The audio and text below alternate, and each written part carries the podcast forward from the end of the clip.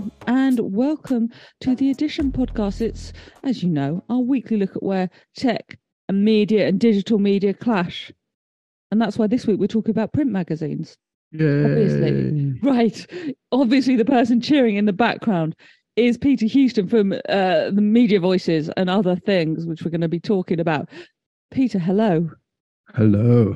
It's so nice I to like it you. that we're breaking the mold that I'm making you talk not about tech.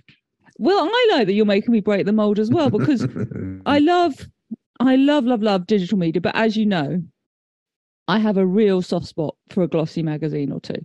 yeah. I, they make me very happy to curl up with one.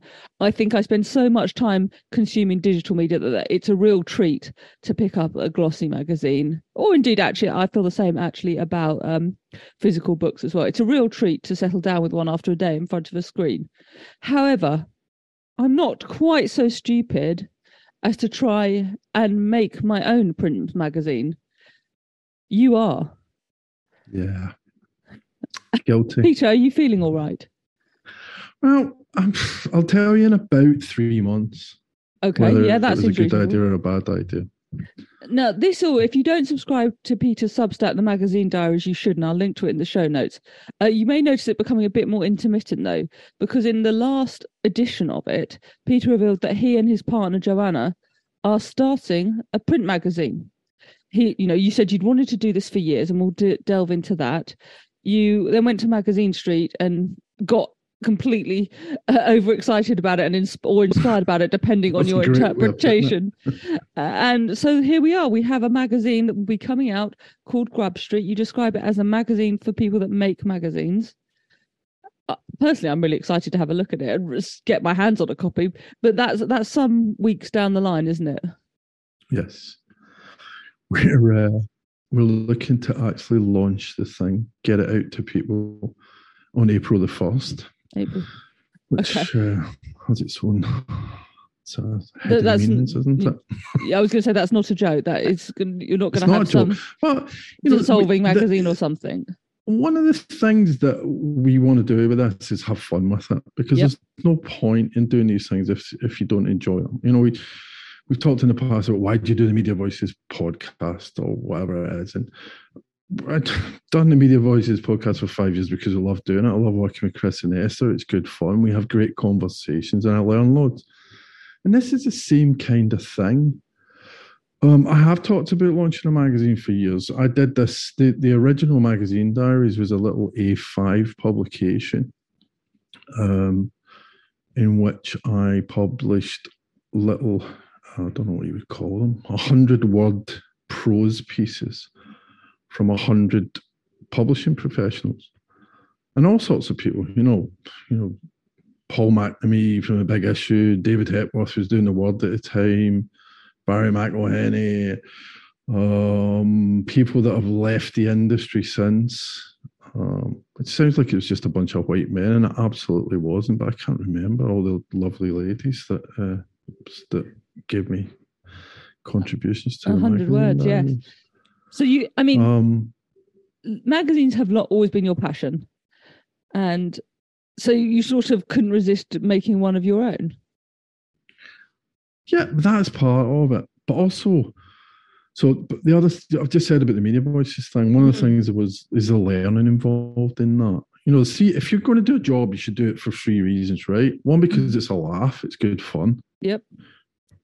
Um, one because it makes loads of money, Right. Yes.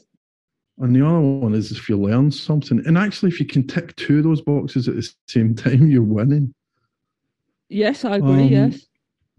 So applying that to this project, I think we'll have fun with it. Yep. Um, I'm not sure we'll make any money, but I definitely think we'll learn something. Yep. You know, so the first issue of this magazine, our cover story, it's called the theme. I think indie magazines work well when they have a theme. Yep. So the that. theme for our first issue is uh, we're calling it the Don Quixote issue you know, the whole tilting at windmills thing. And our cover story is what kind of idiots still make magazines? Which is clearly tongue in cheek because we're making a magazine, and whether we're idiots or not it remains to be seen. but you know, I think the, the people that still make magazines, they do it for all sorts of reasons. You know, there's entrepreneurs Mhm. and there's passion, you know, people that are passionate and they're fans, and then there's experts. Um, there's people that are just trying to sell stuff. Retailers make magazines. Yeah, absolutely. I mean, I go into reasons. supermarket. All sorts of supermarkets now have magazines. So yeah, there's loads of reasons, and I think one of the things that we want to try and unpack is is why why are people doing this? Um, and as a, so you know, as you an gonna- industry that go on. No, I was going to say, are you going to have like interviews with industry figures? Is it going to be the interpreter you you writing about your uh, experience in the industry, a combination of the two? Yeah, I think it's there definitely will be. So, one of the things that I've said in my the kind of launch announcement for Mm. this was that there's loads of really good magazines about making magazines. There's you know and podcasts and newsletters. Yes. Uh, you know, in publishing is a, a great magazine for people that are really inside the industry. hmm Um, but they don't, those magazines and podcasts and newsletters don't necessarily focus on the people, they focus on the business aspect of this. Right. Yes. And I find the people fascinating. I find magazine people fascinating. Yeah. So it's not like a B two B thing. It where you're like, this is how to get more advertisers and This is how to get more bang for your buck. This is how to sell more magazines. It's more about telling the stories within an industry that you are part of and love. I hope there's learning in it. I hope people get, Mm. you know, this is how such and such does does their regular September issue, which is bigger than every other issue, or you know, here's an idea that you can steal, or whatever it is. I, th- I hope there's learning in it. But yeah, also I th- I hope there's entertainment and inspiration in it, and I hope that comes from the people that we talk to rather than. Here's the here's the formula for increasing your subscription revenues by twenty three percent Yeah. yeah which yeah, would be great. Everyone would love that. Yeah, please. I actually Uh, don't think it exists. Well, it's a funny one, isn't it? Because we sort of hear about the death of print all the time, and we sort of wonder is anyone reading the big glossy magazines anymore? Look at Condé Nast and Anna Mm. Wintour trying to expand all the digital reach. And one of the first episodes of this podcast actually was about Vogue. From it was with Mark Stenberg, and it was about how Vogue had kind of turned the the um you know fashion week into their oscars and a huge amount of that was all the digital stuff they were doing but people still pick up a physical copy of vogue and, Yeah, and so absolutely. There's actually a great piece I mentioned in publishing. Mm, There's a great piece in uh, in publishing by Karlene Lukovitz in the States, uh, where she goes through this idea that um, print is now a secondary revenue source for magazine publishers. right right right right And I, I don't think that's true for everyone, but it's true for a lot of mass market magazine publishers that print has become this kind of secondary thing. Um, and that's you know, life. The world changes. Mm, That's there's some people that think, oh, that's horrible, and you know, sort of gnashing their teeth and wailing. But that's that's what life is like. Um, so you've got to then figure out, okay, if it's a secondary revenue source, how do we make it work for us? How do we make it practical? I mean, there's a great, I can't remember. She, I don't know if it's her quote or if she's taken it from someone else, but I, I actually think it was, I think it came out of a Dot Dash Meredith article or interview. Um, and, and basically, the point is print magazines will continue to be supported to the extent that they can cover their costs and contribute to the bottom line. mm. There's nothing wrong with that. That's sensible. yes it, it shows people are still interested they're not a loss leader they're they're they're still a key part of people's media diet Yeah, if you like Exactly. Exactly. So the other Condé Nast thing, with Roger Lynch, um, I got a bit um, exercised about that because he said they weren't a magazine company anymore. That, the what bugged me about that was actually that it was properly disingenuous. He knew exactly what he was doing. He was trying to get attention. Um, that yeah, for Condé Nast to say they're not a magazine com- company Yeah. anymore is pretty eyebrow raising. Exactly. Exactly. But and that's what he was trying to do through that Kara Swisher interview. But they still sell seven million magazines. Uh, so that you know, whether That's that's, their main revenue source, that's a significant revenue source. Yeah. And people, whatever they might like to say, still associate a company like Condé Nast with magazines. Definitely, hundred percent, because that's people's. I don't, I'm not even sure that people, when they go to a website that of a magazine that they already know, I don't think they maybe even make that distinction in their own heads. It's just a magazine brand. Mm. You know, the channel that you access that through is kind of irrelevant. Yeah, whether I'm reading it on my and- iPad, on the website, whatever. Absolutely. We get all geeky about it as media people. Oh, this this engagement, that engagement, these audience figures, whatever. They you know, civilians, if you like, don't care. Yeah, they care Um, it's a one- Vogue story, a Vanity Fair, Fair story, that you know, Absolutely. Cosmo story, actually, whatever. they, they care it's a good story. That's the point. Um, I think that's one of the problems that publishers have is that idea that if you can find a good story on Vanity Fair, or you can find a good story on Vogue. You don't Vogue. You don't really care where you find it. It's just a good story. That's yeah, a problem for publishers. yeah. Let, let's return to your contribution to this industry then. Um, Mhm. Where do you see uh, the Grub Street Journal kind of sitting in this? You're obviously passionate about indie magazines, been involved in that world for a long time. Yeah. You know, you described it as a passion project, but surely you want at some point to be something a little bit more than that. You at least want it to contribute to the conversation in that world you're passionate about.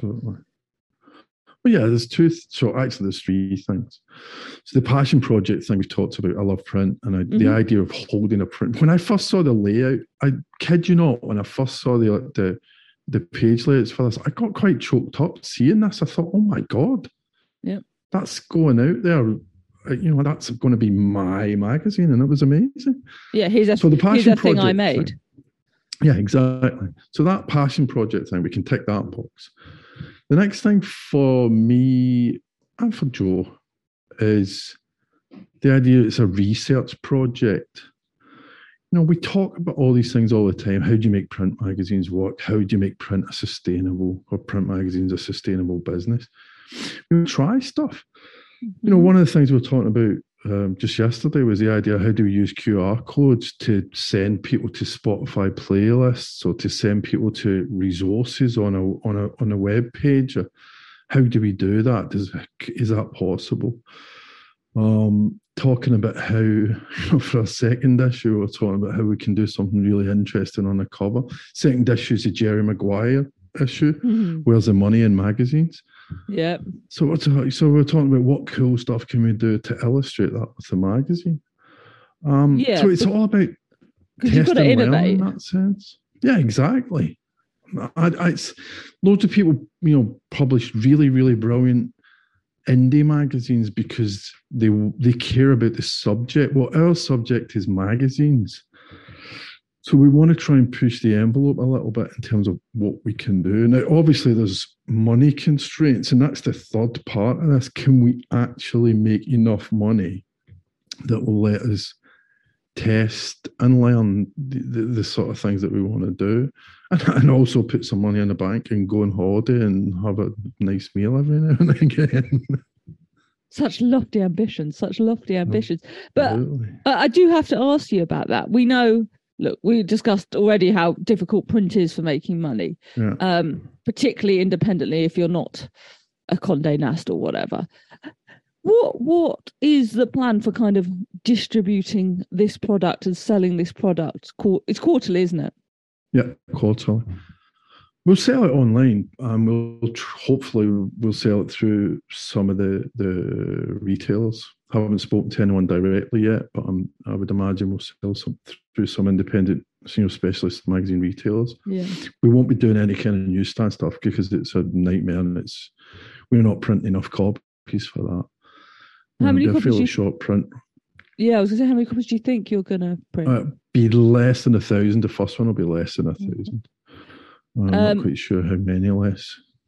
and yeah it because to me the most interesting bit about this in some ways is the distribution network because you know you guys can write You can work with a designer who can make a thing. You can find somewhere to print it. There's plenty of print places, and you know you can find a printer. But actually getting it into the hands of people, that to me seems the hardest bit of the Yeah. whole process. Yeah, yeah, yeah. Well, there's two ways to do that, I think, for us. Uh, one is to, well, actually, probably three.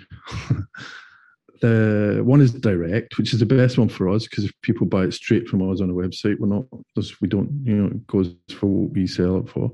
We get all that money. But of course, we don't have that reach necessarily. So there's the kind of online newsstands and uh, the the retailers that I mentioned. So that's another channel. And then there's other people that will handle that for you. Um, the, there's independent magazine distributors. Um, I mean, that's one of the beautiful things about that Magazine Street conference that I mentioned that Nikki Simpson organises. Those people are there, um, and you can talk to them you can figure out what's possible and they'll take a certain number of copies and they'll get them into retailers and um, they know that stuff way better than than like than I would uh, distribution is not magazine distribution has never been my particular wheelhouse No, so and it's working with hard. people like that I think is a big deal Yeah, it's hard, isn't it? You've got to. It's got to be collaborative, even if it's you know initially just two or three of you making the product. Something like that has to be collaborative, doesn't it? Uh, absolutely and again one of the things so you asking me that question is actually exactly the point of the magazine diaries newsletter mm, when I or when Joanna and I go out and try and figure out, okay, how do we distribute this thing? We'll come back to that newsletter and we'll write that up. Oh, we had a conversation with such and such today. Here's what they suggested. We think this is a great idea, or we don't think that's going to work for us, or whatever it is. So we're passing on that le- that le- learning, and that's the research aspect of this. Loads, and we're not unique in that. Loads of people have done this. There's um, the publishing playbook made by the guys at I think it was Human After All. Uh, Danny Miller at Human After All. They published this document probably five, six, seven years ago now, which is basically a, a blow by blow on how to launch a mag- an indie magazine.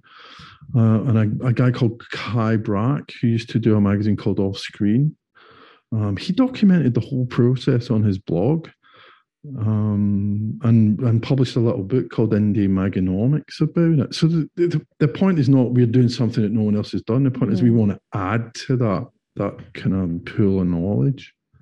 I, can see as we talk about this, this is not just about the product, is it? You care about the product, there's something community about it as well, isn't there? Yeah, definitely. I care about this industry because this industry's been good to me. You know, I, I I made a life out of magazine publishing, and it makes me sad sometimes when I think about kids coming through that aren't going to be able to necessarily work for some of the types of companies that I've worked for. Um, so it would, for me, it would be good. Well, at least they can get a sense of what magazine publishing is like through these kind of things. Mm. I mean, and you know, you've met me. We've we've talked lots of times. You know, I'm not. I'm not necessarily that sentimental about anything, but I No, it does make me a little bit sad that this industry is that people would let it go. That's my point, really. Listen, you have your reputation as a deeply cynical, grumpy Scot, and I don't want to do anything on you. this show that will diminish your reputation. I don't want to embarrass you in any way. Don't but I, I can tell, but. I I can really tell as we're talking about it that you know you describe it as a passion project, and the the passion is really there. And I guess when you're at something like Magazine Street, those are the kind of fellow travellers that are there, and that's what keeps something like indie magazine publishing going. It has to be. Yeah, definitely. It, it's uh, it, that uh, the word community gets so overused. Yeah. and it, and it gets overused cynically. But I do think there is a community aspect to everything that we do. You I know you and I speaking on this podcast furthers that community. The, what we do on Media Voices furthers that. You know, every, magazine publishing or media in general is not the only industry that's got a hard time at the moment, but we're in this this industry, so we need to try and make it easy, uh, make it easier for people wherever we possibly can.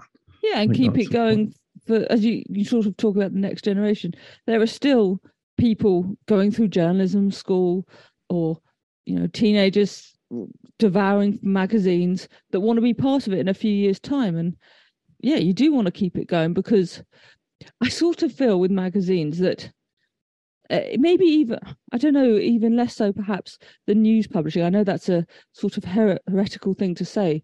Um, but in some ways i feel like with magazines there's even more of a thing to keep the pure print product. Yeah. you know you can consume news in lots of different ways now.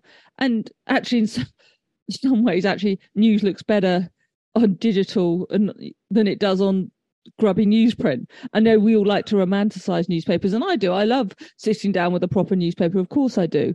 I you know nothing beats the th- from the journalism side nothing beats the thrill of seeing your name in print.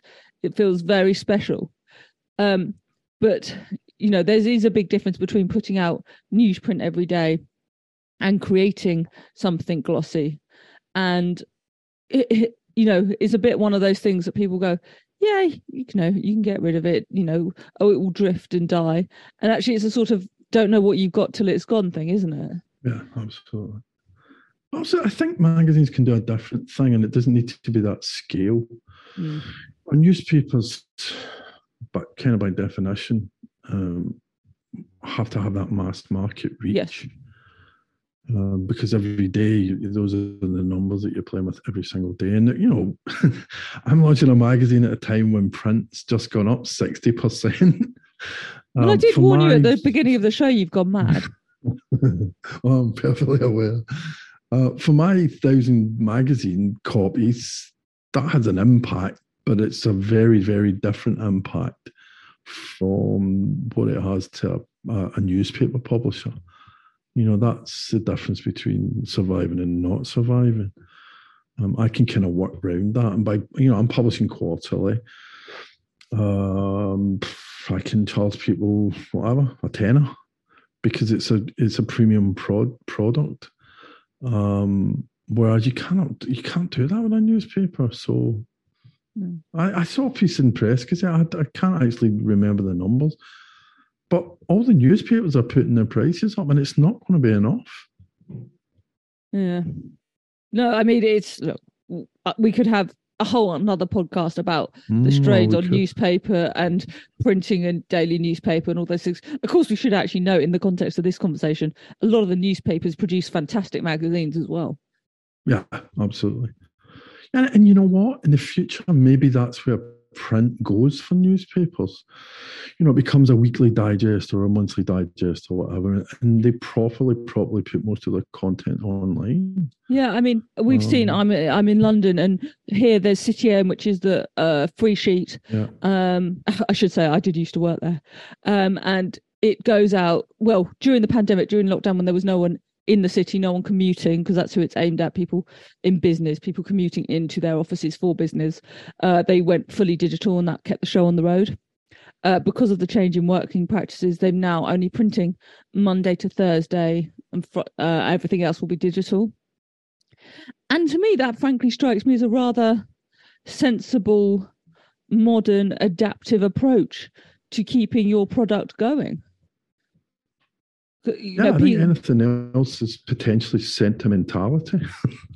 Well, I think that's right. And, you know, something like that has got, looked at the numbers and gone, people still really like to pick it up while they're sitting on the tube Monday to Thursday, but they're not coming in from commuter belt stations or the tube Yeah. on Friday, and obviously never were Saturday to Sunday. Um, and so let's adapt and make sure our audience still can get the information they need, but in a way they're more likely to to get that information. Yeah. Uh, and I that's guess yeah, and I guess with you as well, if you're looking, what do people in magazines care about? Well, they care about consuming it in a magazine. And Yeah. so quarterly is a feasible timescale to produce something and to produce something good, which is also important because you can't be sending out dross. Um, Absolutely not. and so that kind of well, that kind of works. It's adapting to what your audience wants, isn't it? And that always is what it comes down to ultimately. Yeah, I mean the tipping point for us, I don't know.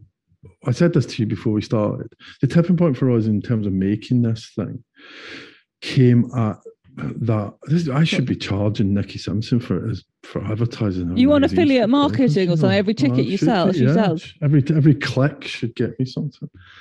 But that conference was amazing, and Joanna worked with Simon Esterson, who's a designer, uh, a legend in the indie magazine uh, scene, but actually he worked in newspapers and worked to the Guardian. He's just he's an amazing, amazing designer.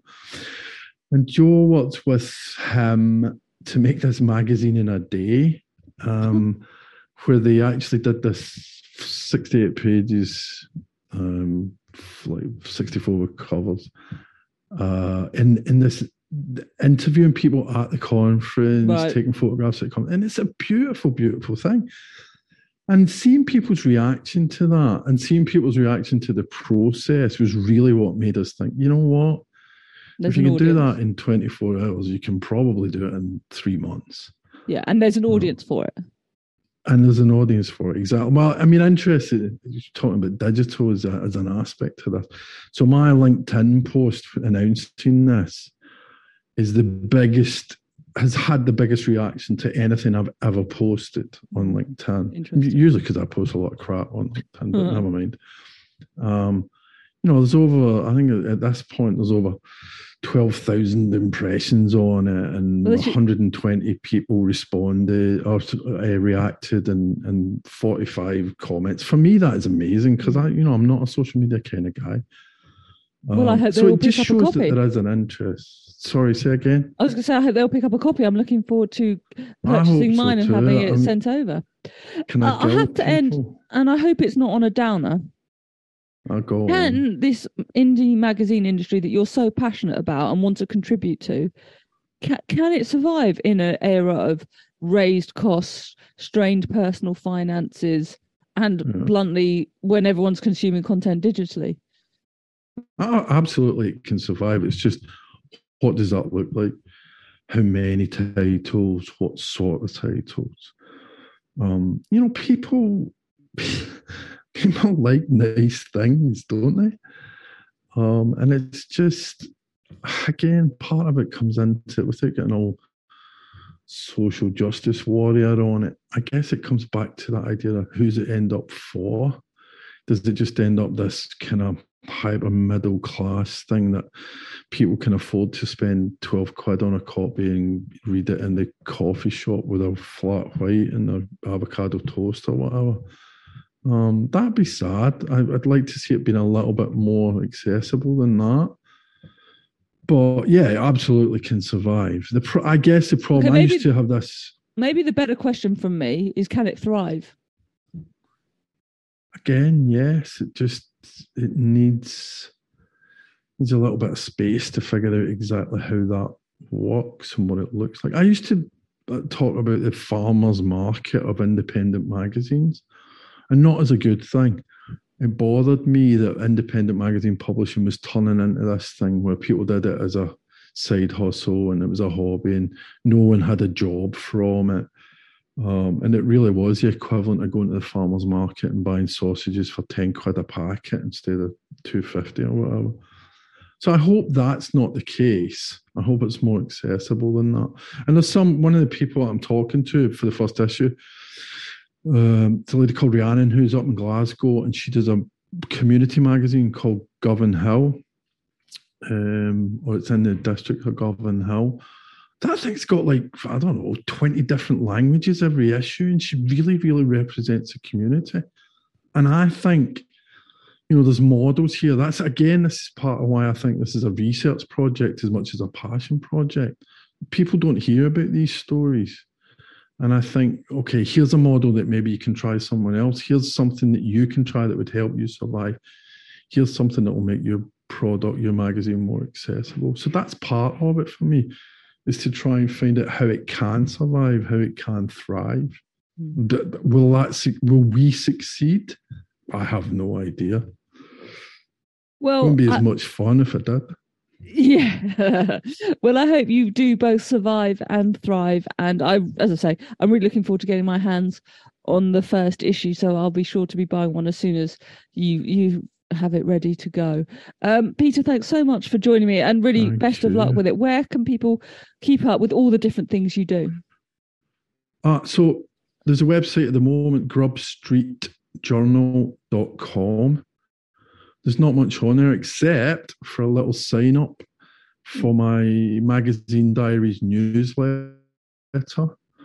And and through the magazine diaries newsletter, we'll be uh, well, we'll just be sharing what we've learned and what's gone right, what's gone wrong. Hopefully, more right than wrong. More right than wrong, yes. Um, and yeah, that's that's basically the two places at the moment.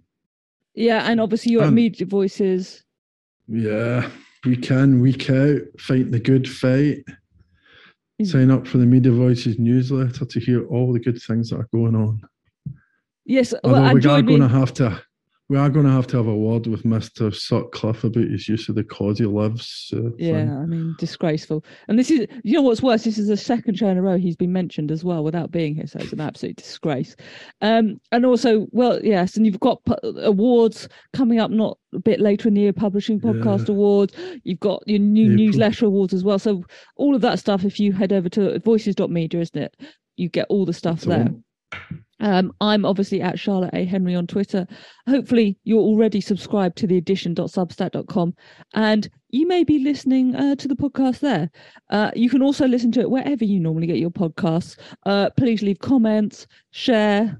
I was going to say join the community by upgrading, but Peter will tell me if I use the word community. Do please sign up and share. And uh, I hope you can all be part of what we're doing over at the Addition as well. Um, thank you so much for listening and I'll see you all next week.